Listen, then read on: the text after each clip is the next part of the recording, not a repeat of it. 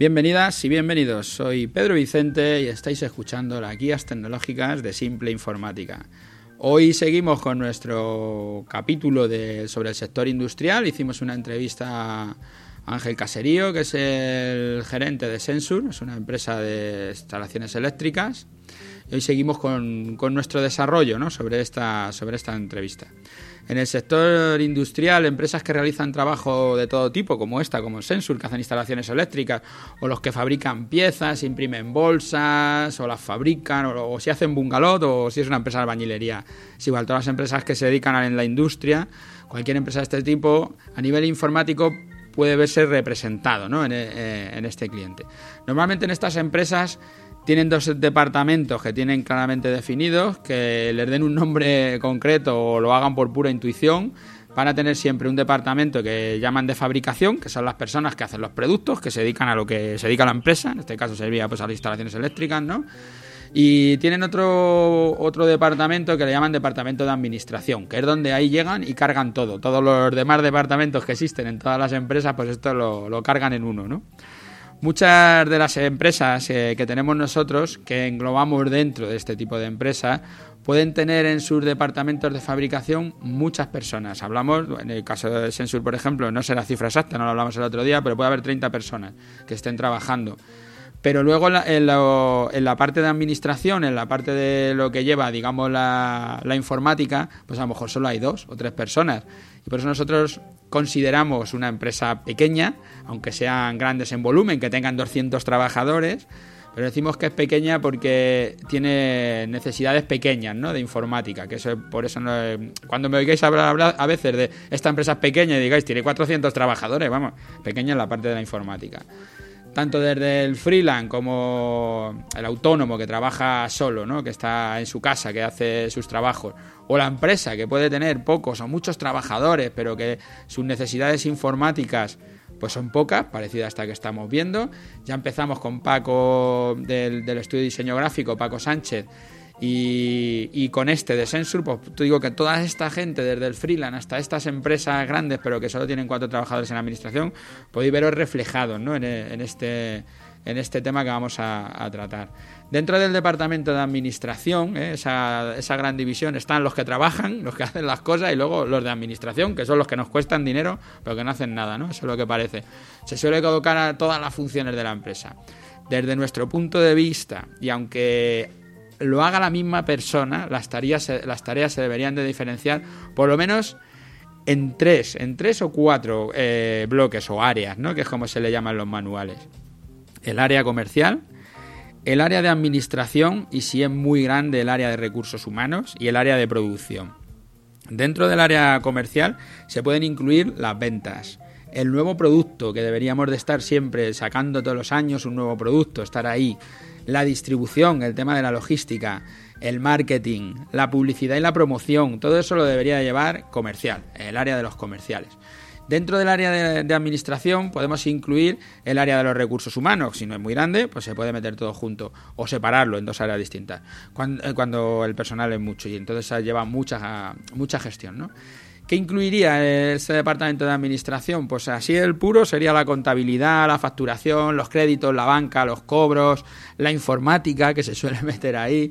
Y si incluye los recursos humanos, pues la selección, el reclutamiento, la formación, la administración del personal, las relaciones laborales, todo lo que lleva el tema de trabajar con la gente.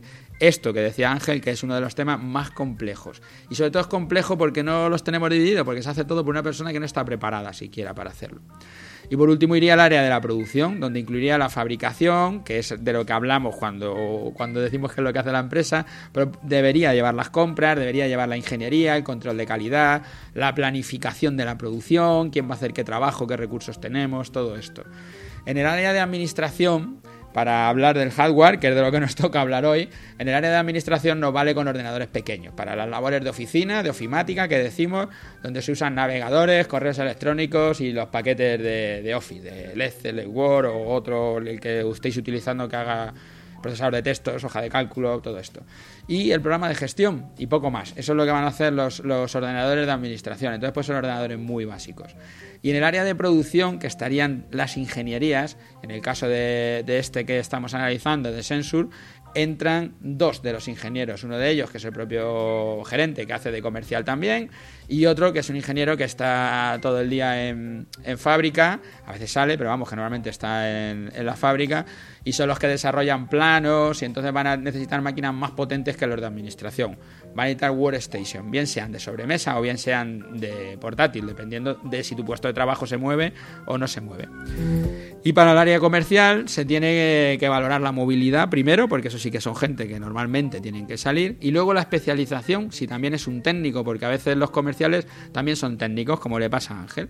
Él puede desarrollar el plano y va a ver al cliente, vende, hace el plano, y si hace falta trabaja y hace todo, pues en este caso es el gerente y puede hacer casi de todo. Pero lo normal es, bueno, que un comercial salga y necesite o un ordenador portátil o una tablet, y si va a hacer funciones técnicas, pues que sea potente, que sea una workstation. Normalmente el hardware de administración no suele haber problemas si está bien elegido, porque como son máquinas pequeñas, pues bueno, el día que se eligió bien y no nos ha dado problemas. Lo que pasa es que se alarga tanto en el tiempo el cambio de esas máquinas que acaban siendo ordenadores muy anticuados, y el personal tarda mucho en hacer las tareas, y ahí se quedan enquilosados pensando que tiene que ser así, cuando la verdad que todo eso se puede cambiar. Y cambiar un ordenador al personal, sea de administración o sea donde sea, y poner un ordenador más rápido, siempre le va a ir bien. Los puestos técnicos suelen estar mal dimensionados, teniendo ordenadores o demasiado potentes o muy poco potentes, por ser antiguos o por no haberlo elegido bien en su momento, ¿no? Y igual le pasa al área comercial. ¿Cómo vamos a evitar este problema? ¿Cómo vamos a evitar esto que nos ocurre en cada una de las áreas? Nuestras recomendaciones son, ya lo he dado en los otros capítulos, pero al final es que son las mismas cosas, cómo vamos a resolverlo siempre. El tema del renting, que ya salió en los dos capítulos, que lo difícil es mantenerse actualizado porque siempre todo cambia, al final te quedas con maquinaria vieja. Nosotros recomendamos comprar los ordenadores en renting, tanto sea para la administración como para el área técnica como para el área comercial, para no tener ordenadores desfasados o que no corresponden con el perfil, porque hemos pasado el del técnico a un administrativo y tiene una workstation trabajando para hacer Excel, que no tiene ningún sentido, pero que al técnico ya no le valía porque se la compró muy pequeña en el momento que se le compró. Entonces, para que no nos pase todo eso, lo mejor es tener un renting y nos dices, oye, que esta máquina se me queda pequeña, que el técnico necesita una máquina más grande, o que el administrativo hay que cambiársela, o que ya han pasado 4 años, que me las quiten, lo que sea. Para mí es una herramienta fundamental. Para el área comercial, donde los ordenadores de campo, portátiles, tablets, es lo más idóneo para moverse por los centros de trabajo de los clientes, tanto comerciales como técnicos, si visitan clientes, también vamos a recomendar el renting, porque al final es la misma problemática. Y al aunar todo en un solo dispositivo, como nos decía Ángel, o en una aplicación que se usa igual en la tablet que en el PC, es una buena solución. Así lo apuntas todo y todo en el mismo sitio, y lo que no está ahí pues no se hace, porque solo tienes un sitio donde mirar y todo lo que no hayas apuntado no lo vas a hacer. Lo hablaremos en el software, desarrollamos un poco esto más, porque ya voy justo y todavía me quedan algunas cosas más. Tanto para la administración como para comercial como para técnico recomendamos la impresora láser, aunque no se imprima mucho. Pero el hacer un coste por copia te quita problemas. Es igual que con los ordenadores, que la máquina se haga vieja, que empieza a tener problemas, una avería, la otra vía. Nosotros con 300 copias al mes decimos que vamos, que de sobra la amortizas y que debes de comprarte una impresora en coste por copia. Y luego aparte para las áreas técnicas pues habrá necesitarán específicos, un plotter, porque si tienes que hacer un mapa, un plano o lo que se necesite, depende de lo que sea, ¿vale? Recomendamos contratar un servicio de seguridad perimetral para poder acceder a la oficina desde cualquier punto, pero tener la información de la oficina protegida, sobre todo si se hacen transacciones con bancos, que hoy cualquier administración ya las hace, con lo que ya recomendamos que se contraten los servicios de seguridad perimetral a todo el mundo, y más si se hace desde fuera de la oficina. Y por pequeña que sea la oficina, debe tener un servidor o solo de ficheros, una piscina, una NAS para poder tener los ficheros, o un servidor con aplicaciones, si ya se tiene una aplicación de gestión y es común para toda la empresa. Con ese software de gestión o otro software que quieran hacerse comunes, donde te aseguras que tienes una copia de seguridad garantizada y con la frecuencia que tú necesites. Para esto, nuestro servicio de copia de seguridad online es la mejor solución. Para los más pequeños se instala solo la NAS, no hace falta instalar un servidor, la cuota es muy pequeña, estamos hablando de 5 euros al mes, y con eso tienes el servidor de ficheros accesible desde cualquier punto, con cualquier dispositivo y accesible por cualquier persona que tú quieras que acceda, incluso para pasarle ficheros a tus clientes, para lo que sea. O sea, es una solución que funciona muy bien. Y para los más grandes que instalen un servidor, que necesiten tener el servidor porque ya tienen aplicaciones, que no les vale con la NAS, pues se les instalaría la NAS luego para darle servicio a la copia de seguridad. Tendrías tu servidor y tu servidor de copias, a la que se haría una copia remota aquí en nuestras oficinas, con lo que sería una copia segura, y se estaría actualizando en la frecuencia que quiera el cliente, a todas horas, en todo momento, como se quiera hacer. Bueno, hoy me he extendido más porque se me juntan todas las soluciones con todo esto y se me hace largo. Nada, gracias a todos los que me escucháis a diario, a los que os habéis suscrito, a los que me dejáis las valoraciones, tanto en iTunes como en iVoox.